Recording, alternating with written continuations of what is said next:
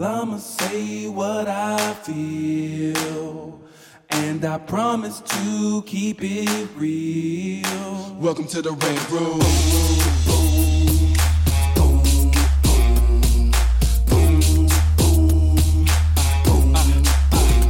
So you wanna be a rider? Well, you gotta be a rider till your fears are diminishing, the doubts are behind ya.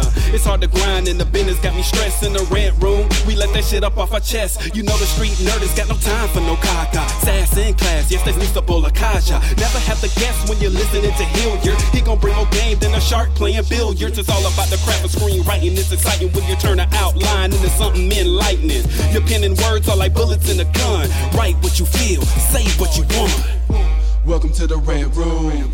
What's up, y'all? It's your boy, Hilliard Guest. and You guys are listening to the Screenwriters Rant Room. We keep it real, we keep it opinionated, and we keep it what, y'all? 2022. Yeah. On this show, we discuss entertainment, TV, film, music, culture, but our focus is always screenwriting, stories, craft, and shit like that. Today, we got a cool show for y'all. I can be silly today. You got my man in the building. I'm excited. In town. Yeah. Rashidi Hendricks, my manager. Y'all know him. Y'all seen him out there, Metallic Entertainment in the building, Mm-hmm. doing a bunch of big things. And then we got my little bro out here staffing, on. moving to LA in July, trying to hang with the big dogs. Come on, Bay Area. You know, yeah, area. You know how we do it. Keep it hyphy for these motherfuckers. Yeah. yeah. exactly. Uh, Saeed Crumble, y'all know him. Balance. What is the balance? What? 5'10. Five ten. That's it. Yeah, like the area code for y'all who don't know. Um, of course, Chris Derrick in the building. Birthday boy yesterday. Just turned twenty three. Little young self. Happy birthday. Thank you, thank you. Um, I don't know what's up.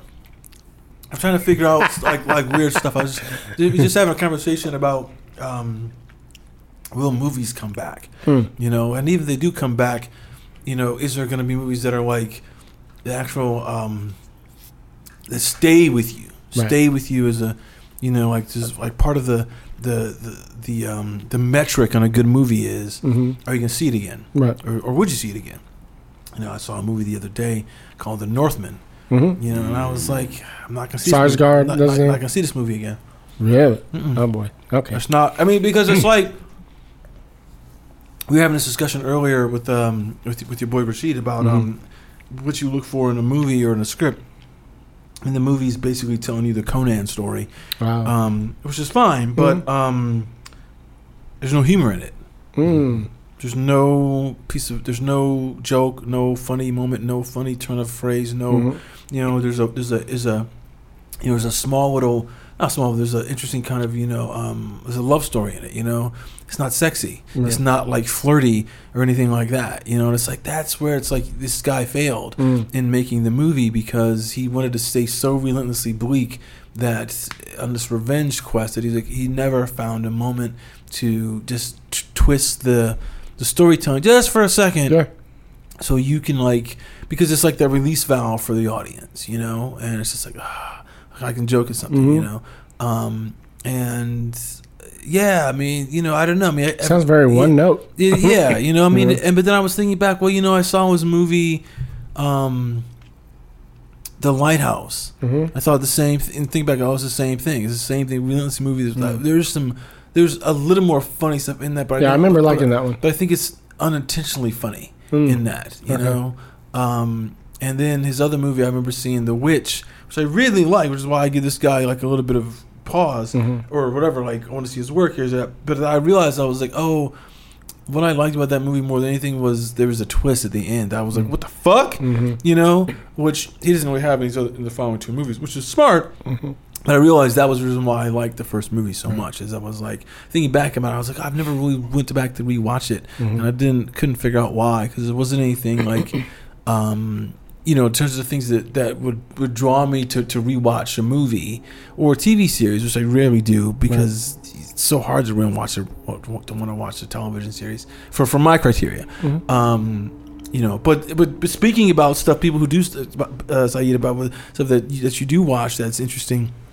Um, you know, I was rewatching The Knick the other day. You love the net. No. yeah. You, and I just was like, oh, fucking A lot of people slept on that. Yeah, Yeah. I st- you know, I was talking with someone the other day. I was like, look, best movie of the 2010 best TV show of the 2010s, Mm. best by far, Mm. and and and mainly, um, I say Steven Soderbergh. Steven Mm. Soderbergh, like like he brings a visual vitality to the way that show is shot that that amplifies everything else. The Mhm. writing, the acting, the set design, the location, the themes, and uh, it's just really. I remember this is part early on, like episode two, when Andre Holland is, um, he's this guy. This guy named is, is Rob Brown, not Rob Brown. Rob, uh, ah, fuck, he he blew up afterwards. He was in like, um, Oh, the actor. yeah, Yeah, yeah, he's I in mean, Mudbound yeah. and stuff like this. Yeah. Mm-hmm. But he's fucking with him about his shoes. Mhm. He's like, where you get them shoes?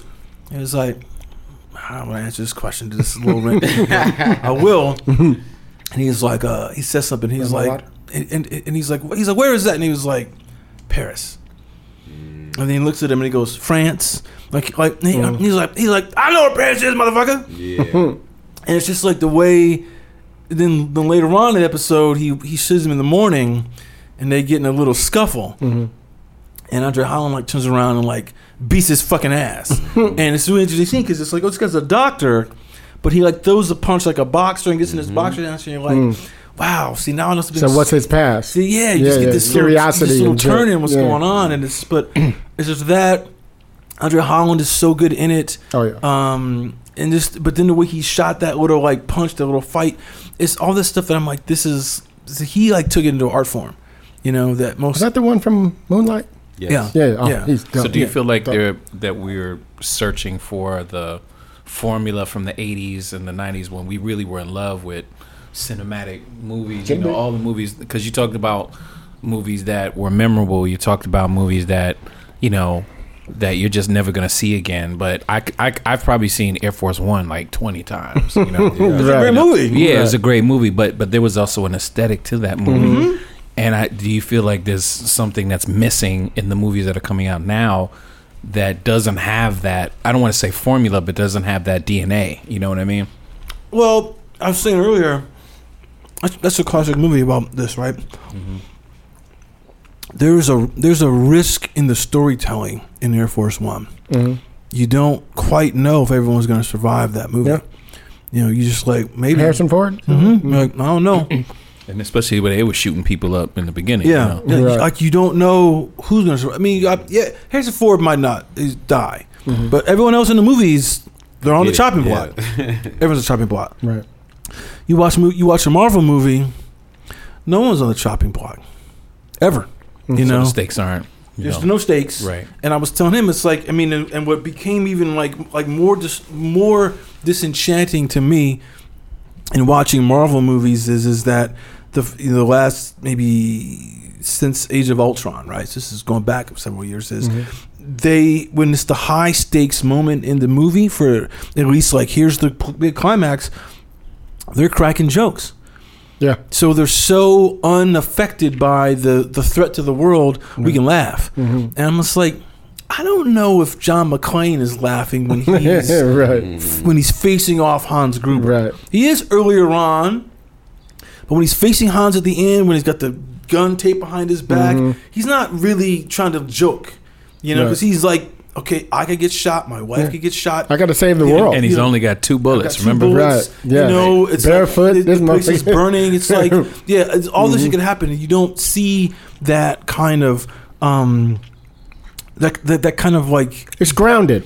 well, no, it's, there's, just- there's no danger to the character. Right. There's no danger to the character. Um, something else I was noticing. I was watching watching um, Batman Begins Mhm. Mm. the other night, just last night, I watched it last like, like weekend. actually, and um, you know, talking to my brother Alex, you know, who's summer cinematographer. We always kind of talk about how like the way they, they, they would light movies Mhm. when on film that they don't do anymore, and uh, and I was like, oh, you know, what's really interesting is uh, what you know, because the way the lighting is now is very minimalized lighting, Mhm. but in the film days, there's always a catch light in people's eyes. Right.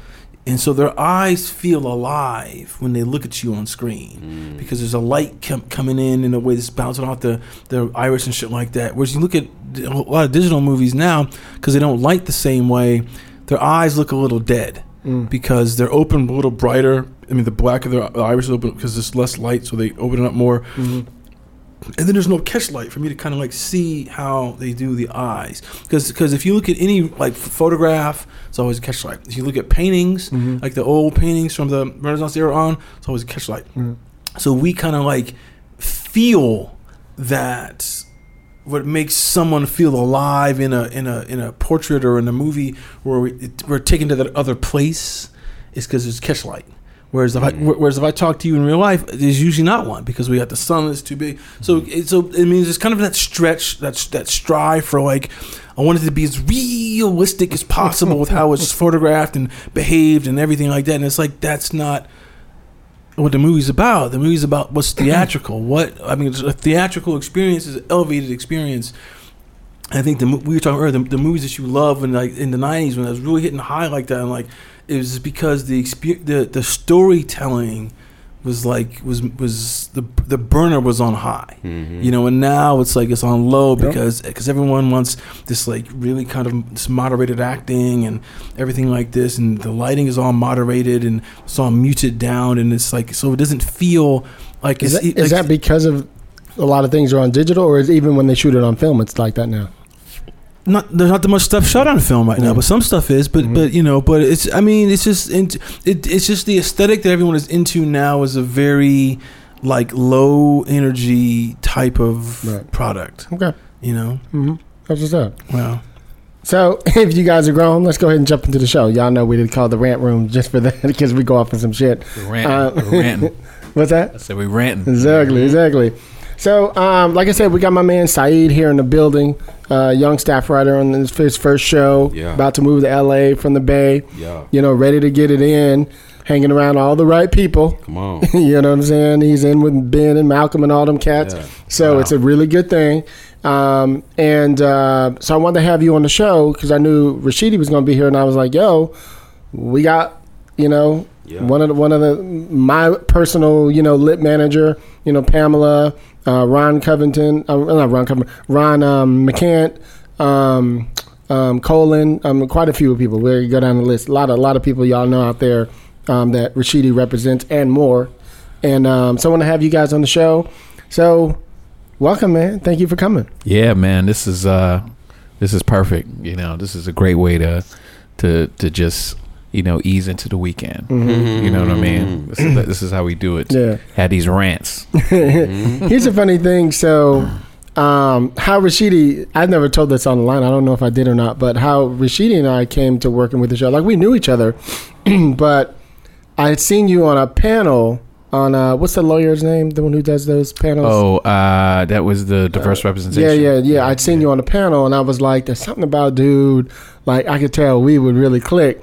So, so something I posted on Instagram or, or Facebook, and you chimed in. I went, "Oh, I know him." Like I'd forgotten that we actually That's knew right. each other. That's right. So I think I DM'd you or something. I was like, "Yo, dude, you know, thanks, Let's man. I saw you, dude. We need to talk." And we got on the phone like that that same day. Yep. And it was like.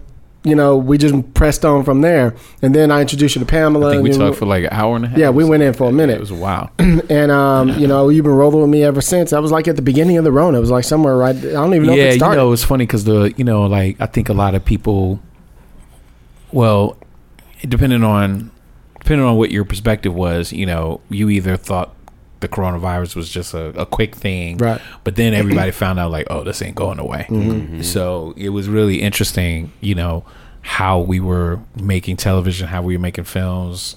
You know how just the everyday processes, how people were getting reps, Right. You know, all those things were kind of like real cloudy for at least a good seven, eight months. For sure.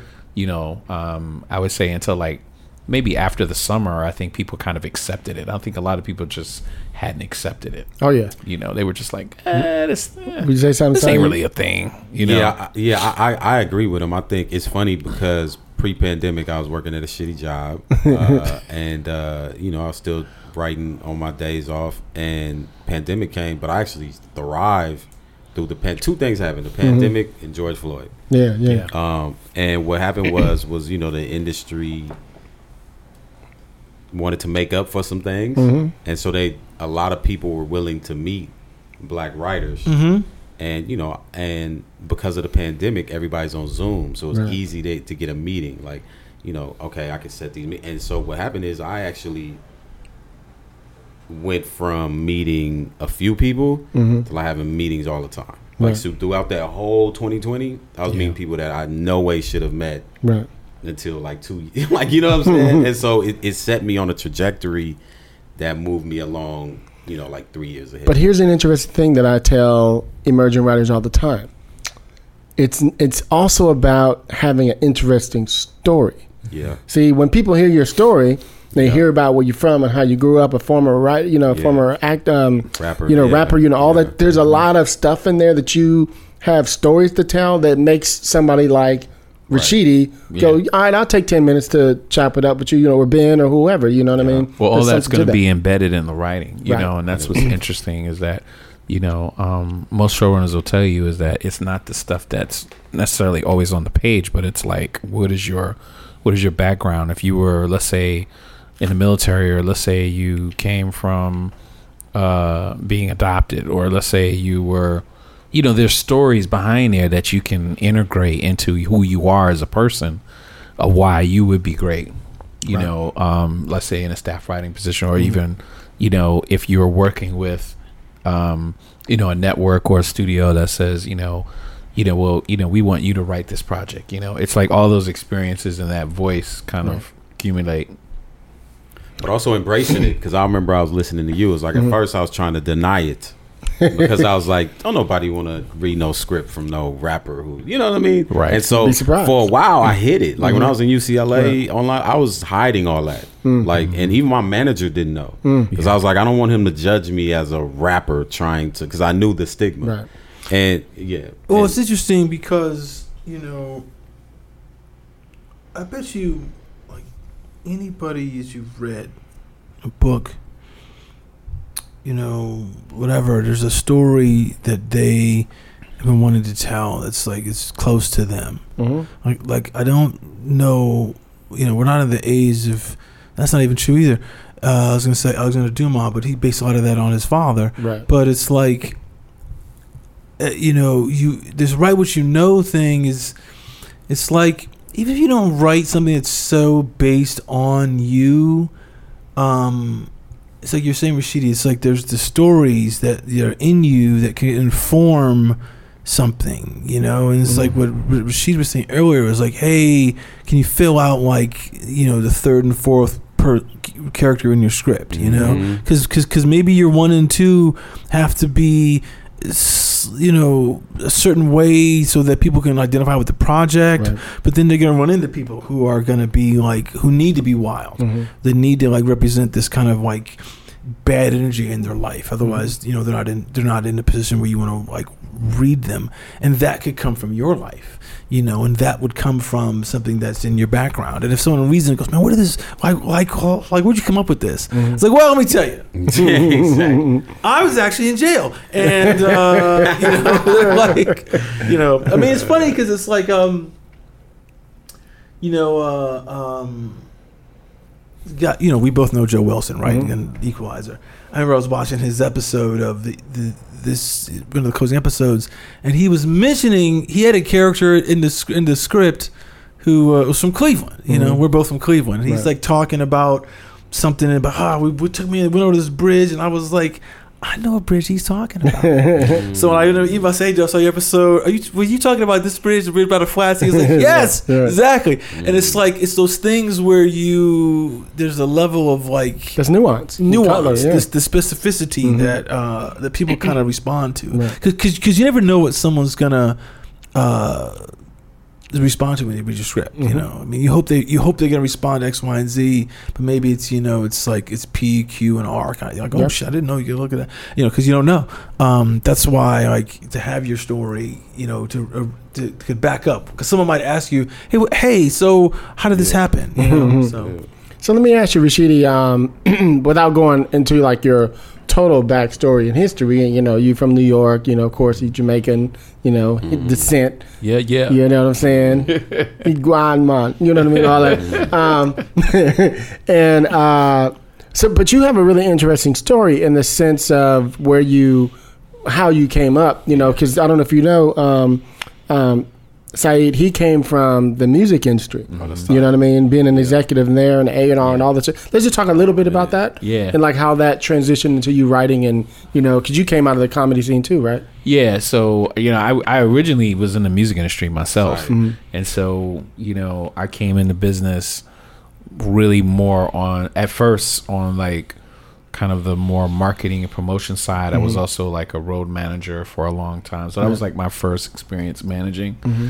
And um, You trying not to name none of the big dudes. he Oh no no no! I went out with Jay Z, DMX. Yeah, uh, you know, I did the Hard Hard Knock Knock Life. Life. I did the Hard Knock Life tour. Yeah. Uh, Cash Money Rough Riders tour. I mean, I did a lot of tours, man. Fire. That was You the know. prime too. Yeah, and this was like 99, 2000, Mhm. you know, around that time. And, you know, I think what was cool was that, you know, that was the first taste of how to service a client, you know, even though it was a little different, you know. Um, And you're but- really good at that. He takes care of us. Trust yeah, me. yeah. Well, Yeah. you know, I, I I I always thought that, you know, there's a customer service element to Mm-hmm. managing that a lot of managers in the music industry didn't really do that much. But I think on the film and TV side, agents and managers are very much more client centric. Right. Um, which is obviously debatable depending on who the person is, but just in overall. Um, but you know, when I was in the music industry, um, I found that I really liked music publishing, and it still was one of my favorite jobs in the business. But when you work in music publishing, part of that area is also film and TV music. You know, so music publishers are adjacent to the music industry, and where we basically do licensing deals. We represent writers and pro- are, are we sign songwriters and producers, um, and we also administer their catalog. You know, it's a big, it's a big, um, I would say like respected part of the music industry. Music publishing is very very different than the record side, but we work with them. Right. So if an A and R at a record label says, "Hey, I need a song for Lizzo," then they would come to the writers and producers that we, you know, um, service, and they would and we would create writing sessions. Right. Ironically, that's the same thing I do now. Yeah, yeah, yeah. You know, as a lit manager, so I got a lot of training Mm-hmm. doing that. You know, so by the time I ended up going into the motion picture and television industry, which I made a lateral move actually through music, being a music supervisor Right. Mm-hmm. um, it wasn't really hard for me to kind of make the transition because I saw the similarities. I saw what you know. I just basically became a buyer instead of a seller. Mm, you know what I mm. mean? So mm. you know, working at MTV for about four years. you um, an executive over there. yeah, I was yeah. executive over there, and I, I started as a music supervisor, and then after developing a couple shows that got greenlit, and mm-hmm. you know, and really helping them kind of find that imprint in the next kind of iteration of some of the things they were doing, and that's Did when you I do- did the development. Did you do the dance crew show? Yeah, I did the Dance Crew. Yeah. America's Best Dance Crew. Yep. show? Yeah. And um, You did- kinda- did you co-create that? I can't remember. You worked. yeah, I was somewhere. one of the people that helped develop Mm-hmm. the format. So it was it was me, but uh, also you know Randy Jackson was involved with that, and Mm-hmm. It was actually called Randy Jackson's yeah, that's America's right. Best Dance Yeah. Crew, and then there were two other people too that Okay. Mm-hmm. helped develop the format. So we all kind of did it. I more or less did it from the network side. So you, you get the credit, but you don't. Right. You get the credit in the building. But, you know, everybody else is like, oh, I didn't even know That's, you did that's that. That's Reggie Jackson's joke, Right, right? right, you right, yeah, you're like, yeah, yeah, How yeah, you think Randy got the show? you talked to me. right, you know, I and championed him to the boss. yeah, and you know it's funny because how that happened was because the production company I was working with on the show before that, uh, Tenth Planet, they were, um, you know, they came to me after we finished that show, which was called Celebrity Rap Superstar, which was hosted by uh, Kevin Hart, who at the Okay. time was an unknown Right. comedian Right. Um, which was cool to to, to hang out with him, you know, in early in his career.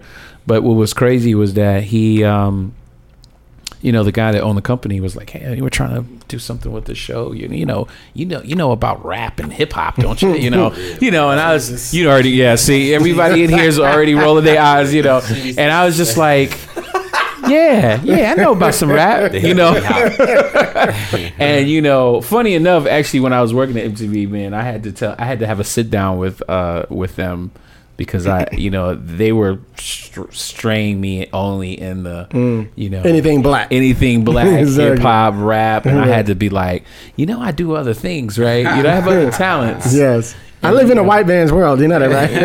and you know that was that. You know, for some of them, it was hard to understand because Mm-hmm. you know they were like, they were like, but you're black. Yeah. You know, It's like that scene in uh, uh, fucking Lethal Weapon 2. Right, right, right, right. He's like, You want to go to South Africa? Right. Yeah, yeah. But you're black. you're son." black, but you're black. you know, and so, uh, so yeah. So once that happened, I, I, I, I just fell in love with like you know the, you know the TV. You know the. I, I think I saw the professionalism in it, which you know, which was very different than music industry, as you know. You know, you, people may show up, you know, when there's a meeting, or you know, it's it's if they do, Right. but you know, it's like uh, I don't know. I, just- I, there was just so many things about it I loved, and you know, that just progressed into a few other things, and working in late night. Thanks, and, Chris. Um, and um, and um, and being able to to create some opportunities, um, you know, as a writer and um, producing. After I left the network, I ended up freelancing and stuff like that. So. Um, so I, I really got. He's to- also in the the Writers Guild East. A lot of people don't know. yeah, Mhm. and co-chair of the Black Writers Committee of which is your counterpart. Yep. You know, we should be doing stuff together. It's ridiculous. I don't, I don't know. It's ridiculous. They, they're it, it's, a, it's a whole thing with the Writers Guild East and It's a West. Crips and Bloods thing. Yeah, you know man, what I'm saying? really is. it don't make East no side, sense. west It makes yeah, we grape, no we sense grape, whatsoever. we grape Street. They, you know, Yeah. you know, it's, Yeah. it's nuts. But but yeah, so um, you know, I, I think that all those experiences made me a better manager because like I really understood what it was like to be repped. You know, I had a rep when I was writing and um, you know, I saw the things that they did and didn't do and I always try to incorporate that into what I'm doing, you mm-hmm. know, and, and, and all the things that they did right, I, I incorporate that into mm-hmm. what I do now that I feel I do right, you know. Mm-hmm. See, one of the things I like about you, Rashidi, is, and I talk about this everywhere. I surround myself around smart people. Like my husband, he's in Mensa. He was in Mensa at like 13, right. 14. He Yeah. was super smart. Yeah. I love smart people. And that's one thing I love about Rashidi. Like, no matter what conversation we have, you've either experienced it or know something about it. Like, you're one of those people all the time. You know? Yeah, but but not really trying to be a know-it-all, but just No, really but having yeah. just having that- Knowledge, That, yeah. just just just being Life. able to. To, to, to be able to speak on different things, Right. and you know, I, uh, you know, and I, and I I always hope that people don't take it that way. You know, I, Mm-hmm. you know, I think the idea of having conversation is really to be able to feel like you can contribute. You know, For sure. For sure. yeah. So, 100%. Saeed, we got my man Rashidi in the building. Yeah. You know, out here being a lit Come on. This lit, lit manager and producer. Let's talk to him. What you want to know? he is what all upcoming writers are searching for. And, and tell everybody about the the tweet and stuff that you did. Yeah. whatever. So I, uh, what happened was, was uh, I got my manager through a query, Mm-hmm. um, but I had researched and listened to different manager interviews and on Mm-hmm. who you with? podcasts. Do you mind me asking who you with? Uh, oh, I'm with Zach Zucker at Bellevue right now. Okay, yeah. Um, but um, yeah, it's like I was listening and just doing research. Like this is what I like in a query letter. This is I- you know you gotta have a strong out- a log line. Don't have it too long. Mm-hmm. And you know I figured out how to write one, mm-hmm. and I wrote one. I had like a lot of success. And one thing I did was because you know listening to your podcast, which helped me coming up, I was like give back. So I wrote an article about how to write a query letter. That ended up on Final Drafts blog Nice. and like it just took a life of its own. I had people calling me like, "Man, I got uh, rep through reading your article. I got, the, you know, it just took a life of its own." But I was just doing it, just like out of the heart of hip hop, where it's Yeah. like you you shouldn't have to go through like Jay Z said. Hove went through that, so you have to go through that. Like you know what I'm Exactly, saying? so it's yeah. like to me, it was like, why should you have to spend three months watching all this type of? Is we wasting time? Mm-hmm. You know, because I feel like you know, upcoming writers' biggest thing is like time, bro. I'm working a job, I'm doing this, I'm doing that. And so um, one of the things I do want to say is is that one, do you read query uh, query letters? Yeah, you know, I, I, I I'm, I'm, uh, I'm kind of freaky, man. Where I actually do read them, you That's know. tight. Um, but, but the truth is, is that, um, there, there are probably certain trigger things, like you said a minute ago, that I'll look at and I'll be like, okay, cool. Speak on it. Yeah. Let Yeah, me- like what? You know, I think hmm. that who they are or some shit? Or? No, well, you know, yeah, that part. But I would say is that I don't know if everybody's ready for representation. Mm-hmm. Okay. You know Speak what I'm on it. saying? Mm-hmm. I mean, like you know, you know how like when you get your license, you know, and then you mm-hmm. get a permit first. Yeah. You know, and then you drive for a little while, but you still have your parent with you. Yeah, you're yeah, still yeah. learning, and you may go on the highway, but you're scared of shit. You know, you're like, oh shit, I'm on the highway. Yeah. You know, and That's a good analogy. Yeah, I right, like you know, one. and then that moment where you turn 16 and now you're let loose. Right. Now you're ready. Right, you ready to put a girl in the car with you, whatever Yeah, you you do. ready- to Pick her up. And, and then and then you learn that you know you're gonna be running some errands now. I need you. I, I need you to go to the store for me. And, uh, you know your mom's got you running errands now. Pick your brother up. Pick your brother up. Right. You, Yeah. You're like, nah, I was supposed to go to the mall. Right. Like, no, no, no. You're gonna pick your brother up. Yeah. you know so but the funny thing is is that like i don't know if everybody who sends a query letter is ready you I know agree. think Yeah. there's some people that are definitely ready and those are usually the people that get picked up you know like if you haven't done any indie films Mm-hmm. or if you haven't if you haven't even tried to apply to any uh, competitions or Yeah. contests sometimes you just got to see how good your work is and now and it's not to say that a competition is a merit badge for Mm-hmm. success but what it does it it gives you the idea like okay well you know if you're a competitive person you know and you want to win you know i want to i want to win. I i placed this time but now i really Mm-hmm. want to win mm-hmm. you know if you've done maybe a, a, a the disney writing program or Mm-hmm. you know the you know the cbs program or maybe you were in ucb or mm-hmm. something like mm-hmm. that and you got an opportunity to you know get into the saturday night live fellowship. You know those are the things i look at because it means that you have the ability so if i send you out on a meeting you can go in there and you know what you're talking about and you got something to talk about and you got to remember too with reps is that I know this sounds crazy, but you know, every Tell single it, thing is a bullet point. Yep. You know, like when I'm pitching somebody, I'd be like, yeah, you know, he worked on this show, he's done mm-hmm. this, he's won these four awards, mm-hmm. he's really creative, really great with character, mm-hmm. strong uh, sense of dialogue. You know, people forget that on our side, we are pitching people to the people that we speak to.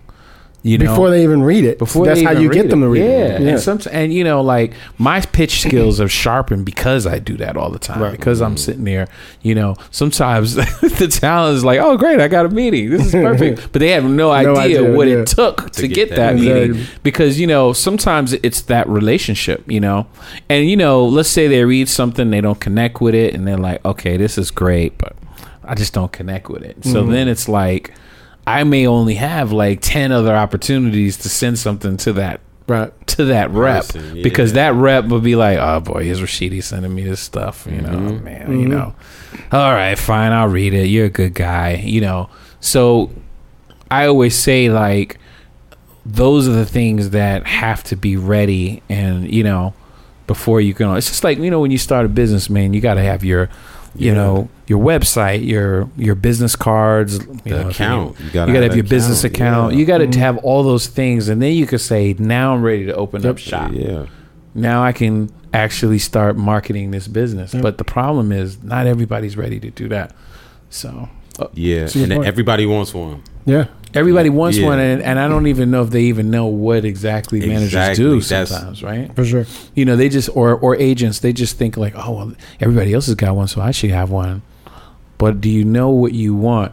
And then the other thing too is, you know, and this isn't always coming off in a query a query letter, but sometimes if I do speak to them, if I say, you know what, I want to meet this person, then you know, do you have a vision of what you want to do? You know, do you are you can you dream big? Mm. You know, can can you tell me in 10 years where you want to be or Yep. Like you know how do you want to see yourself? You know if you say you know look man i i, I want to get a first look deal at lionsgate okay cool. Mm-hmm.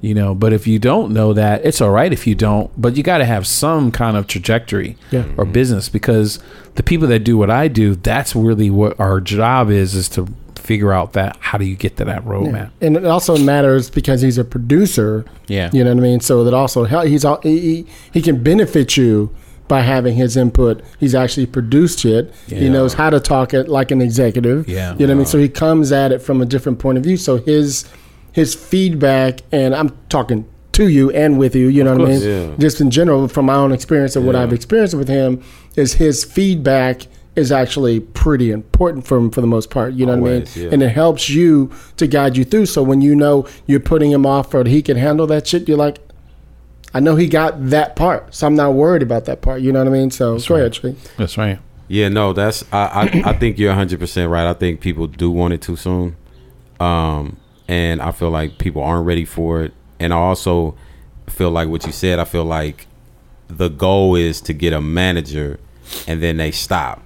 Like you know what I'm saying? Right. Where it's like, okay, well then you know I got a manager, so go Yeah, get where- where- everything. where my yeah, meet- where like, my- where my meetings at? I mean, we from the Bay, so we know Exactly, hustle is. We ain't never gonna stop hustling. um, but I think that's also another problem is people get a manager and just think like they stop putting in work. You know what I'm saying? And and you know that's, Yeah, that's definitely true. not. Yeah, what they feel like they made it now. Like, ooh, Yeah. I made it. I got like, the 'cause- agent. I got 'cause the they- that- manager. that's that's their goal. yeah. Yeah, You know? And, well, I'll tell you, and, and I'm gonna give Hilliard his flowers, man. He makes it easy Come to on. be repped because thank you. That's what you want to hear. because he he is that Bay hustler that you talked about, and you know he knows how to, you know he knows how to he knows how to do it even when it's not even in front of him. He's mm-hmm. doing it. He's figuring it out. He's mm-hmm. working in the office. Every time I call him, he's in the office. You know, mm-hmm. so he he Seven knows days how a to- week. he knows how to hustle. We in here on a Sunday, and niggas still in here. Yeah, No, that's what I'm saying. you know what I'm we, saying? we, we, we're, we're, we're, we're, we're always looking for people like him Yeah. because they are always willing to do whatever it takes to win. yeah, You know, and it, it really is a very much a do you want to win or do you don't want to win kind of industry, Mm-hmm. you know, and a lot of people don't add the competitive part to it. Because you know at the parties and the cookouts we're all kiki key Right. yeah. but really that's your competitor you know what i mean? Like Yeah. you guys are competing against each other mm-hmm. you know? And i have a background being an athlete mm-hmm. and you know i've always been kind of competitive. Even though i know how to socialize but i, I want to win you mm-hmm. know? Facts. and you got to always be in a part place where you win. That's Thanks. hands down. So to you, the perfect, but what is like the, you know, the perfect writer client? Like what? What are some things that? Or, yeah, I know.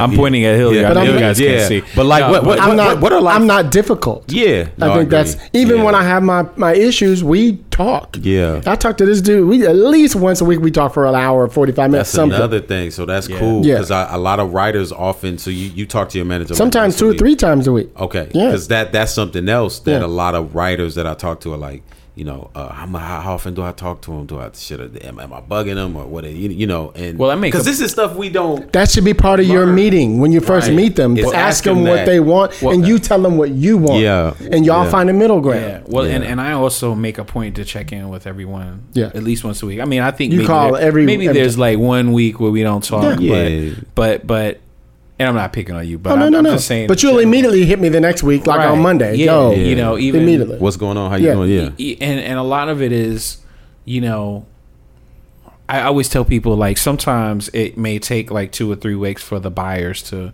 check back in or Right. whatever. Like you know, if I send them a script, you know, they might have read it, they might not have read it, but it, you know, I'm following up with them, trying to get them to read it, or if you know, if we got a check in the pipeline, Yeah. and I'm trying to make sure that check is you know mm-hmm. processed so we can get paid. You know, it's always you know you know. Listen, everybody has their 30 day schedule and their two week schedule of whatever they're doing. That's just the Hollywood system, unfortunately. But but you know, the truth is is that you know. I make it a point, you know, every week, every day, every day of the week, I have a check in with with my clients. That's how I do, you know, because you know I don't necessarily um, always have something as an update, but a lot of times I do, and then sometimes it's just, especially in these COVID times, you know, it's just about finding out people's well-being, also their, you know, their mindset, how you doing, you know, hey, maybe you should check this out, you know, here's an idea. You know, a lot of it is, is a lot of it is isn't always particularly business, but it might be some brainstorming. yeah. and- Sometimes we just be talking about whatever. It ain't even about yeah, but yeah. yeah, and that's key because I it's interesting because it's like I got my manager before COVID, Hmm. and so me and him had you know our initial meeting or whatever, and I was like, okay, we get along, and then I flew back down, and then we went out to eat, Mm-hmm. and I feel like, and then even you know, and and then like you know, recently we you know we went to see Chappelle, do like just doing regular shit Yeah. that might not necessarily we ain't even talking about necessarily at that time about this script or doing this or doing that but just having the time to like bond like a relationship, Right. which I think Yeah. is is weird because I think some people had got managers during COVID, never met their manager in person, Yeah. still ain't met their manager in mm-hmm. person, and I really do feel like it's different. You know, like look, I've been doing Zoom, I've been striving on Zoom for two Right. years, Zoomed out, right? but it's something different, especially with a manager relationship, Mm-hmm. where those five times we've hung out, it's com- I view him completely, fully. Mm. Yeah. like you know what I'm saying. And Yeah. we've had situations, Mm-hmm. and it's like you know, and so I definitely feel like if if you have a manager, you never met your manager, you need to try to meet your manager asap. You know what I'm saying? And like and, and managing in the music industry is, is totally different. Completely. You know what I mean? Because you know, in the music industry, like like I said on uh, on the, the the new Hollywood um, Mm, thing, you know, uh, sometimes that person is. You know your cousin or you know Right. your your homeboy from the block. You know Yeah. that dude has no professional management Right. skills None. or anything. Um, and so, you know, that person really is just there to kind of be your companion and not really service you because they don't know what to necessarily do. Right. And even some of the guys that are experienced don't even really know what to do. You know what I mean? Because their their scope is so limited. You know, they they only know They learn on the job. it, it really If is. they- It if they do that. that. is. Yeah, it's, for sure. It's, it's building it while you before you while you flying it. I'm listening So- to the there, there's a new book on um, CAA Mm-hmm. and how What's it it all called? came to back. Oh, no, I'm on that too. up. You talking it's about dope. Michael Ovitz? There's an Ovitz that one, one? Oh, and there's the one one- about that's the- CAA. that's the- Yeah, I just read That's Michael. The, um, that that one is the isn't that the mailroom one? no, Pow- the Michael is is who is Powerhouse CAA. That's what I'm That's, listening oh, to. that's the one I gotta yeah, read. it's yeah. dope, dude. It's dope. read But. I got I got the Ovitz one in my queue too. Yeah, it's good. Um, and I'm also I just I was I'm also listening to Tinderbox, which is all about HBO. I gotta get it's dope. Um, what was I gonna say to you, uh, Rashidi? Oh yeah, so that's that's the interesting thing though, is um, listening to all these young. Because a lot of times, like even in this industry, you know, thinking about the actors and singers or whatever, you know, if you're younger, your your parents or your managers a lot before you ever, you know, land somebody.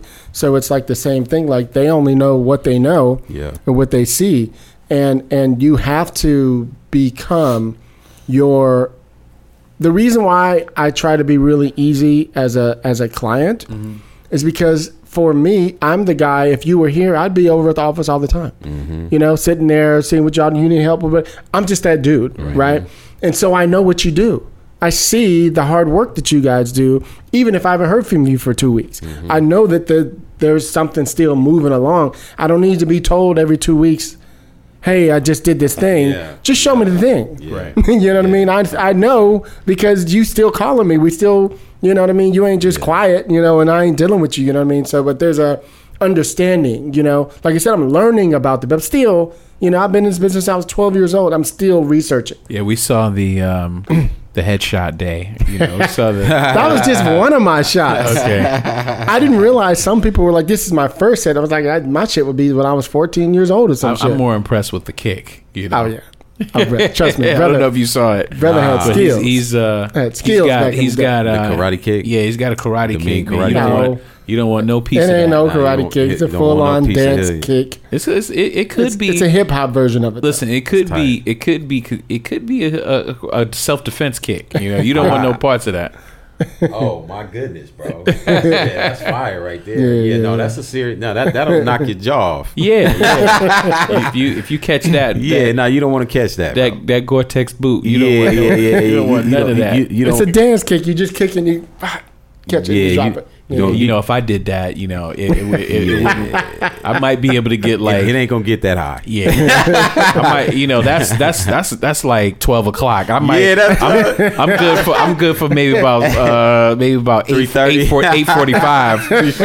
Oh man, That's about No, it. Like. I'm not gonna be able to get all the way yeah, up there. not the twelve o'clock. man, that's that's that's a, that was great. And you know, like you know, Hilliard has the ability because you know what I like about him. One of the reasons why I was really interested in working with him that he is that he has this whole production experience. You know, he's mm-hmm. bringing that to his Awesome. writing. You know, and you know, truthfully, like he's that guy that you know that you hear showrunners talk about that you can put him on the set and they, you mm-hmm. know he'll he'll he'll love being on the set because Yeah. he's going to just give you more than just someone who's uh, a staff writer or you know whatever level you know that only can just do the dialogue and you know the stories and things like that. You know, he's on. He knows how to make TV and film. Yeah, that's, I'm the most comfortable. One of the most, you know, besides just writing and you know being in the room and all that shit. But when I'm on the set, especially when I get a chance to run the motherfucker, Yeah. um, Oh yeah. oh yeah, I feel great. That's you know He's what I gonna mean? be he's gonna be a Yeah, he's gonna be a beast, yeah. dangerous showrunner. Let me tell you. Nah, Oh, yeah. I, I already know. Um, another thing people always ask is like, uh, how much writing do you expect, like from your writer? Like, for instance, let's say he's a television writer. Um, how well, how much are you looking for him to be developing Or her. or her? Yeah, exactly. and how much You mean it to um, be developed as a you know in a year like you know like like do you know like How many scripts or like whatever yeah, like pitches? for whatever. you, like you know, because some sometimes people are asking like, am I am I doing too much? Am I doing too little? What what, what for you? What is it? Well, you know, it just depends. If they're brand spanking new and they've Yeah. never really been staffed or anything like that, I mean, you know, I think you have to have some type of you have to have some type of catalog, you know, Yeah. to choose from. But you also have to know who you are as a writer. Like I tend to meet a lot of new writers nowadays, like uh, I guess since January, because you got to remember, like when I first started doing this, there was no dramedies. There was Yeah. just comedy and drama. Yeah. But I feel like there's a lot of writers that are like, well, you know, I can write drama, but I Yeah. like com- comedy. And I'm mm-hmm. like, well, you need to decide what you need to do first Right. because part of how I submit you is going to depend on what you Do ultimately want to do. Yeah. Now, it doesn't mean that as a if you start your own Yeah. business as a company later on down the road, you can produce comedies and Yeah. drama through your company. For sure. yeah, But you know, and, and and and I'll tell you, even on like a lot of the staffing grids, and you know what I mean, Mm-hmm. is that you'll see sometimes that some of these drama rooms want a funny person. Yep. Some of these drama rooms want somebody who's really great at this or that. They want somebody who does sci-fi, you know, whatever. Yeah, Yeah. you know, it'll be a show like Fargo, Mm-hmm. and then they'll be like, "But we want somebody funny." You know, Fargo's a very serious drama, but maybe they need somebody that's gonna feel. Mm-hmm. There's a lot of quirky characters on there. They need somebody funny. They funny need somebody, for sure. or they want the dialogue to be, you know, a little funnier. You know, so so that's your shot. You know, that's okay, cool. You know what? You like dramas and comedies, boom. That's that's for you. Right. Um, but but you you know your samples of what you're writing and you're ultimately going to submit for for staffing Yeah. so that people can look at it. You know that's going to just really determine on you know you number one your voice and your ability to write, but also you know how well are you adaptable to what the showrunner is going to want, and they won't know that you know automatically until they interview you and meet you and things like that. But if you write in a way that sounds authentic and they feel like they can bring that element to a show, um, and it also, you know, it goes the same way like when you're trying to sell something. You know, if you're taking a pitch out and you know, um, you know, you're doing meetings with buyers and stuff like that, and you know, they're saying, "Wow, you know, this person has something unique about them," you know, and they have this whole background of doing spelling bees when they were kids. Mm-hmm. You know, that's great. You know, that's a whole experience. You know, who know? You know, half the time it's us trying to find out what the psychological profile is Yeah. of every mm-hmm. person that we end up meeting with because we don't have no idea what they're gonna like or not like. Yeah. Yeah. And and oh, we've all pitched things that we didn't think that they would like that they ended up liking. Yeah. You know what I mean? Yeah. Who knows? But guess what? I'm not the only one that's doing it. There's like Right. 150 other managers that do what I do, and there's probably like 200 lit people, um, agents that do what I Yep. do. So they're getting bombarded with so many things. So the fact that they actually read something and give it a sign is a testament of they just saw something and maybe they just were, hey, you know what? Let me just check it out. You know, this is good. So so that's what you hope for. You gotta just know what you want as you know who you are, and you know if you're really really a drama person, then, then just stick with that. But even in drama, there's subcategories. You know, Billions is very mm-hmm. different than mm-hmm.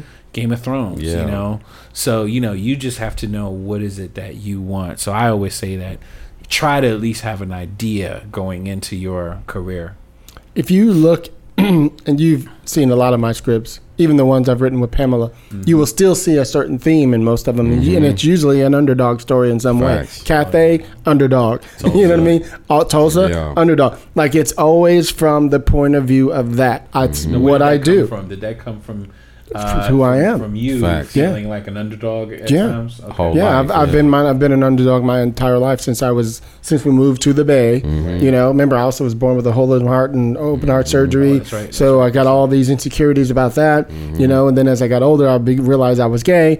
As I got older, I realized, holy shit, we live in the worst neighborhood in the world. Holy shit, you know, I'm the gay dude in this worst neighborhood. Yeah. Oh my god, I'm the punk rock kid in this neighborhood. So I was always that underdog dude. So when I started writing, I was drive I was driven to stories that are in that. So even if you give me a horror, a biopic, a a, a, a, a historical, it's always Yeah, from that point of view. element It don't matter. So for me, I've learned how to be able to write a lot of different things. I've also been writing for twenty something years. Yeah. but for a newer writer or a more emerging writer, what you're talking about is what you hear everybody says: find your lane. Yeah. Right. I started off with just doing features, and they were much more on the drama type of thing, and eventually I started shifting. Yeah. When I was like, okay. Now I got this thing. Yeah. Let me see how I am over here with this historical thing. Let me see how I am with this sci-fi. Let me see how I'm, and I just started experimenting a little bit. But the theme is what kept Is me on the th- in my voice. I, I agree. 100, that makes sense. I agree hundred percent because I, I have the same thing. And early on, it was hard for me because I was writing dramedy, and in those programs, they don't have dramedy. Mm-hmm. Right. It's either comedy or drama.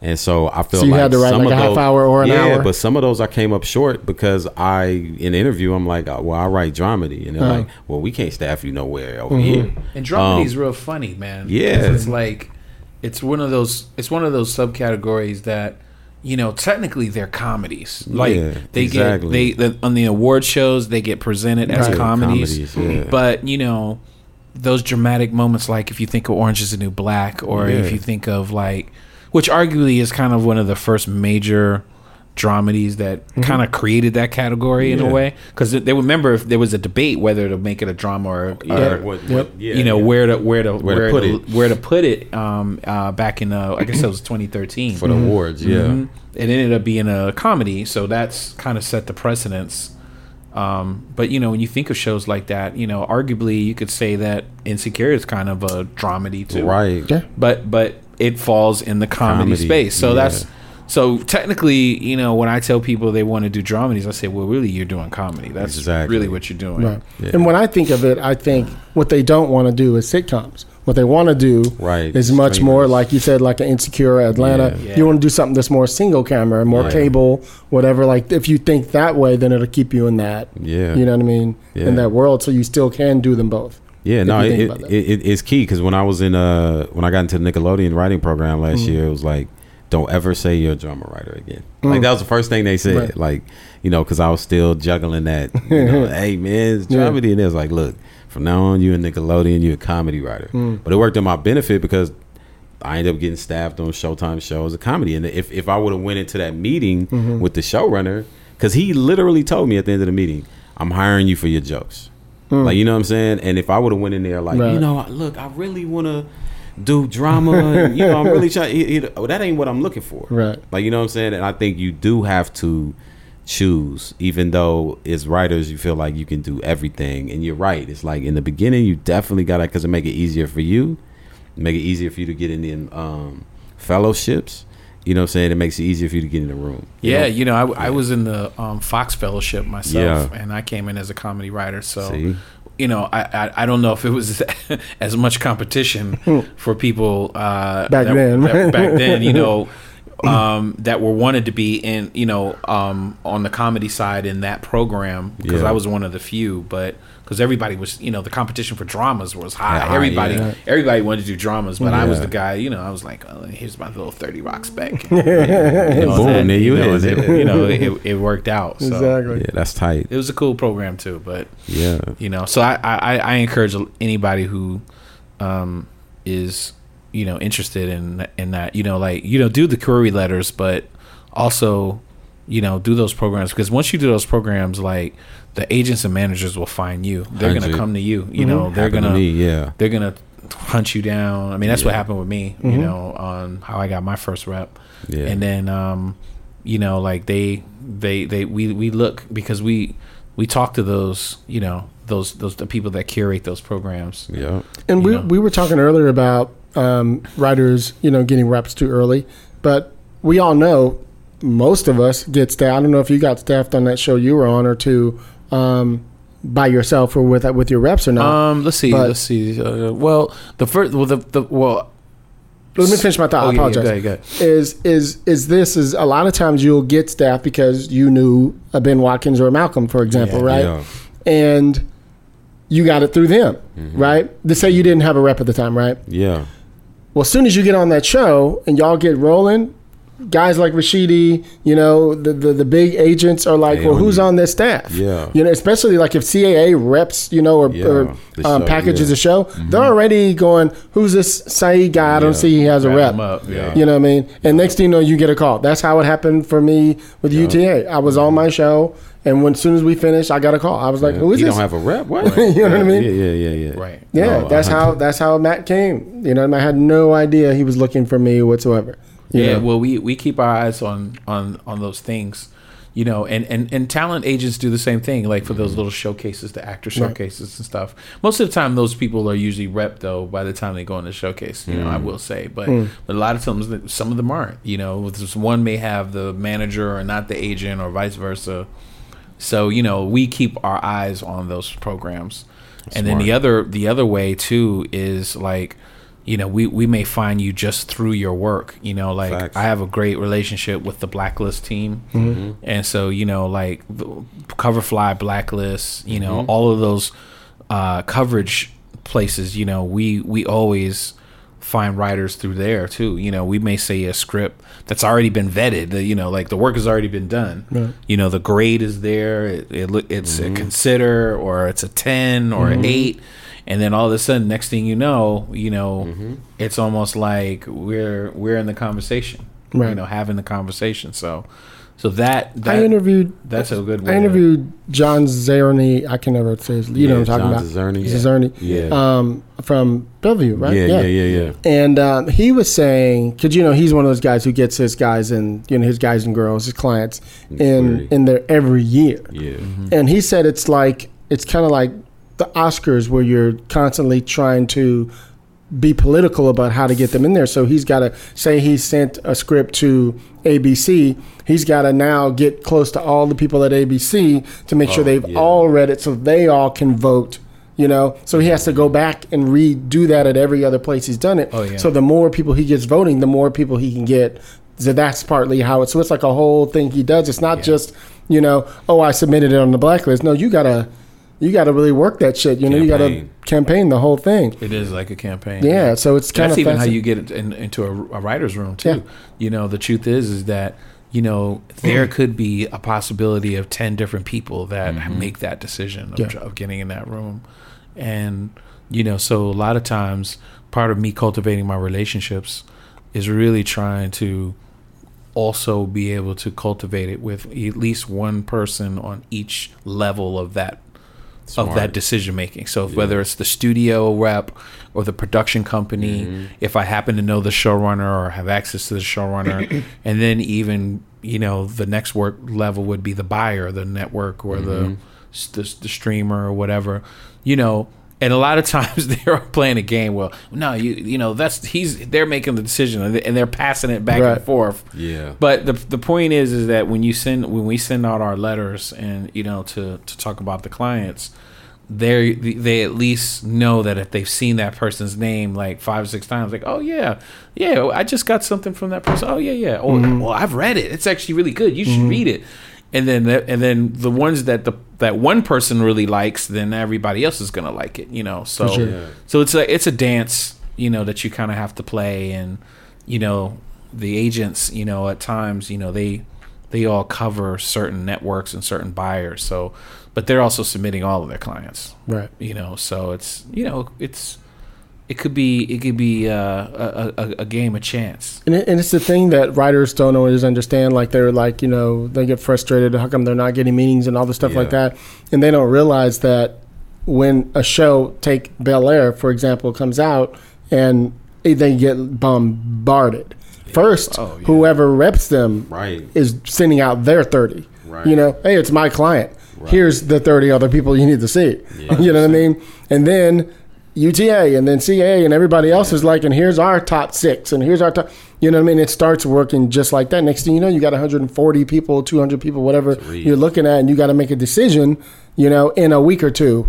You know, sometimes they don't have a lot of time, you know, to make the decisions and they come fast. That's why you'll see most people when you get staffed, you had your meeting in like in a week you're back you're on the on the thing. That's because number one, you're the last person to be staffed. Yeah. Right? You don't realize they've been staffing for the last knew. month. Yeah. you know what I mean? Yeah. And doing all the deals and all that stuff like that that comes with it. So by the time it comes to you, they're just gonna offer you the basic thing anyway. Yeah. So they don't need to do it. They could just hire you today and they could start tomorrow. Right. You know what I mean? That happened for me. Mm-hmm. Like literally, I had a I had like I had a meeting Wednesday Mm-hmm. with the showrunner, Go. and then I had a meeting. Uh, at, at the end of the meeting, he was like, "Okay, I'm gonna introduce you to the two creators." Go. And two days later, I'm on that, and then I'm in Monday. So you didn't have to meet with network studio and Nah. that? Yeah, that happens a But lot. that was only because I was in the Nickelodeon and it was already Viacom. Oh, got it. Yeah, it was already the network I'm already yeah. solidified. Got They, they just ping. All Yeah. right, but it's still. But I hear a lot of stories where it ha- like you literally have a meeting and then you're there, you know, the following week. So it's Right. like you got to be like ready to go. right.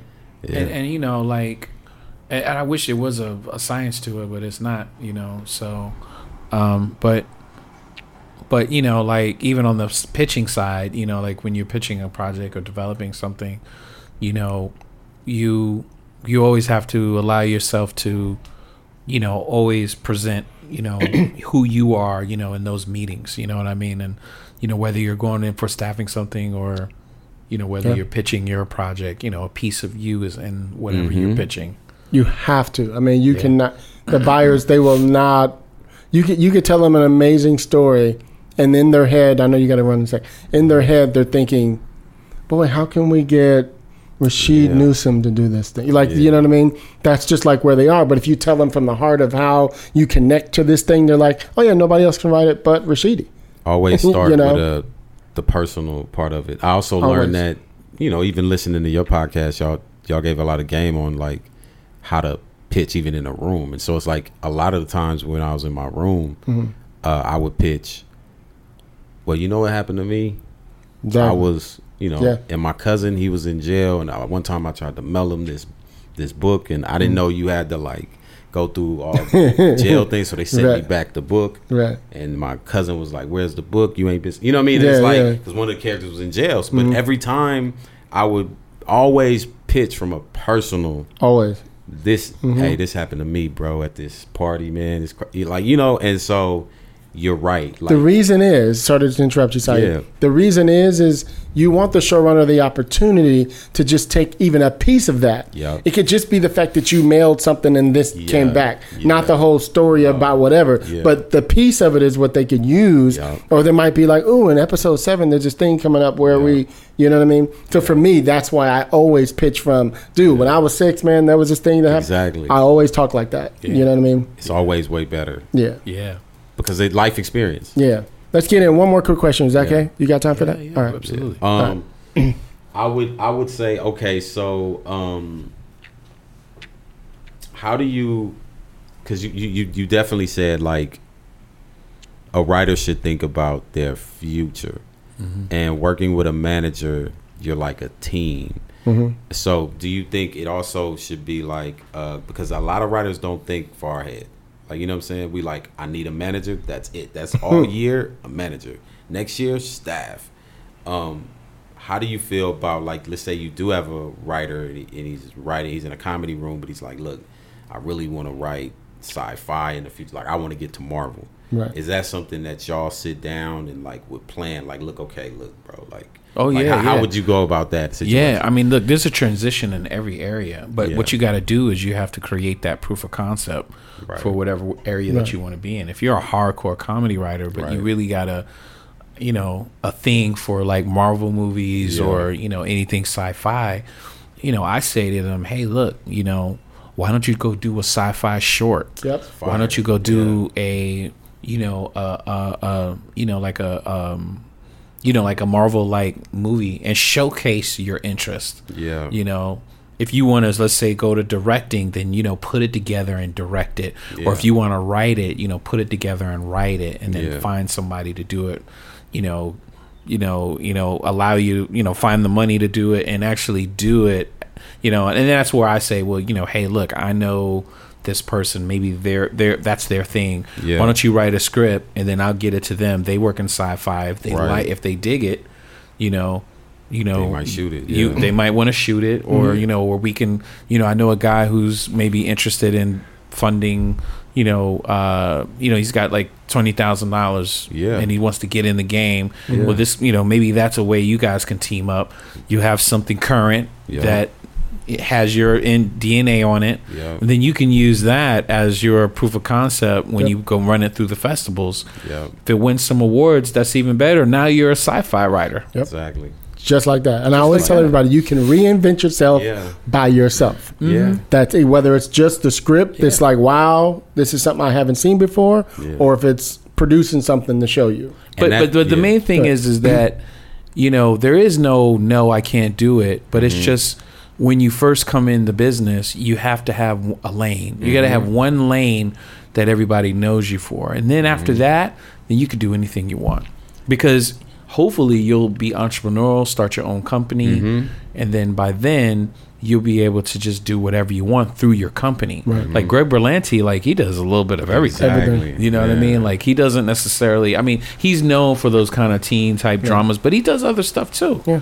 You know, I think he's done a couple comedies as well. You know, Ryan Murphy's probably a better example too, in the sense of uh, he actually all over the place. Ryan Murphy probably is a better example Yeah. because he literally encompasses Yeah. anything. Yeah. You know, he does anything he wants. Yeah. So you know, but I do believe that that's the that's the easiest way. And to me, I feel like that is the reason why new writers who are ready do need a manager. One, because the agent's not gonna fool with you till you're making money. Yeah. But It's true. um, Well, they're not going to come up with those ideas. either. exactly. no, but that's but that, that that's what I'm getting at. What Yeah. I'm getting at is that I see a lot of upcoming writers. Hilliard knows Mm-hmm. too. They just sit wasting years writing the wrong thing, doing the wrong thing, have no idea about what's going on in the industry, and they're just floundering in a circle. Right. When mm-hmm. when you have a team, just like Kobe has a coach and a trainer, athletic. When he gets sick, when he has a joint, he has all mm-hmm. these doctors. You need a team in place so that you can get to that destination a lot faster than you sitting there floundering, not knowing what the hell's going on. Yeah, you know, Yeah. and and you know, I I think that you you you you you have to dream big, but you know, your manager has to also dream bigger. You know, you guys are running the same race, but you guys are running side to side, you know. 100%. And and you know, listen, if you outpace your manager and let's say you just take off in your career and you blow up, then you know, then that's a whole nother level of Yeah. reorganization because now if you ever get to the Shonda Rhimes or the Ryan Murphy level, Mm-hmm. then that's a whole nother way mm-hmm. to be that you have to be serviced. You know what I mm-hmm. mean? Mm-hmm. Because it's just now you got 30 moving parts coming and that's when you really need the help. You Yeah. know? Yeah. For sure. Well, thank you, man. That's what's up. Thank you, Rashidi. Good to see you, boss man.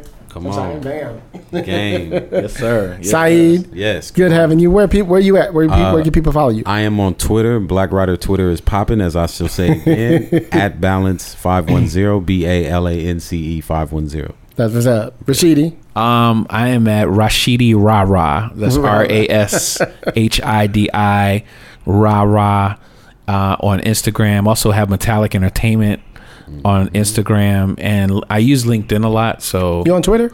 yeah, on Twitter? on Twitter too. Yeah, well, I think on Twitter it's uh, Rashidi, just Rashidi Hendrix, Right. and then um, then my company has a Metallic ENT. I think on Twitter, but I use um, LinkedIn a lot too. So a lot of people hit me up on LinkedIn. Okay. You know, just don't show up at the house. You know, I probably won't answer. the- you show, you, you know, you, listen. You know, I, I, I used to hear stories about like when Spike Lee was living in Fort Greene, Oh man, and like uh people, you know, like you know, he was living. Yeah, he was in- right on the he street. was right Yeah. in a brownstone in the community, Yes. and people would pop up, you know, at 8.30, 9.30 Mm-hmm. during dinner, and was like, "Hey, is, is Mr. Lee here?" and, and his wife would answer the door and be like. Wow. why are you here? Like, Yeah. no, this is inappropriate. Exactly. you know, and I can't, you know, Because I- he's he, he's he's on screen a lot, so people feel like they know him too. Though there's a little bit of that. You know what I mean? it- it- I heard it's got to be about the shoes. So, can you, is there any way I can, any way I can get a get a pair of those Yeah. Nikes? You know, what I'm saying? Exactly. exactly. You're like, nah, that's not how this works, man. Don't ever come back. hilarious. Hilarious. Thank you, Hilliard. Yeah, I man. Indeed, you. love you, buddy. Love you too. And I am your host, uh, Hilliard Guest. You guys can find me on Twitter uh, at Hilliard Guest. You guys can follow the show. Screenwriters are, are on Twitter. Any questions, screenwritersrantroom at gmail.com. Please go on iTunes, Stitcher, Apple Podcasts, whatever you listen to. We're all over the world, Spotify. Um, go on our website, screenwritersr.com. We got t-shirts on there and shit like that. So support the show. Take a photo. You know, we'll we'll retweet that and boost it and tag it, whatever. Um, let me see. Lots of good stuff coming on, coming about. We'll we'll know in a week or so. We'll see what happens. Let's go. Ain't gonna say nothing. Ain't gonna say nothing. Um, I gotta talk to you right before you go though. All right. Um, uh, anyway, joining me for 2020. Happy uh, birthday to Chris again. Um, shit like that. So joining me, y'all know how we're doing on the right. See, we got the Ghetto Birds here in Hollywood. Um, Bum, bum, exactly. That's how when you. That's when you know. That's when you know you're doing it right. See. Do you want to ride in the backseat of a caddy? So uh, y'all know how we're doing on the rant room. On the show, we keep it real, we keep it opinionated, we keep it what everybody. 2022. Peace, y'all. Peace. I'ma say what I feel. And I promise to keep it real. Welcome to the rant room.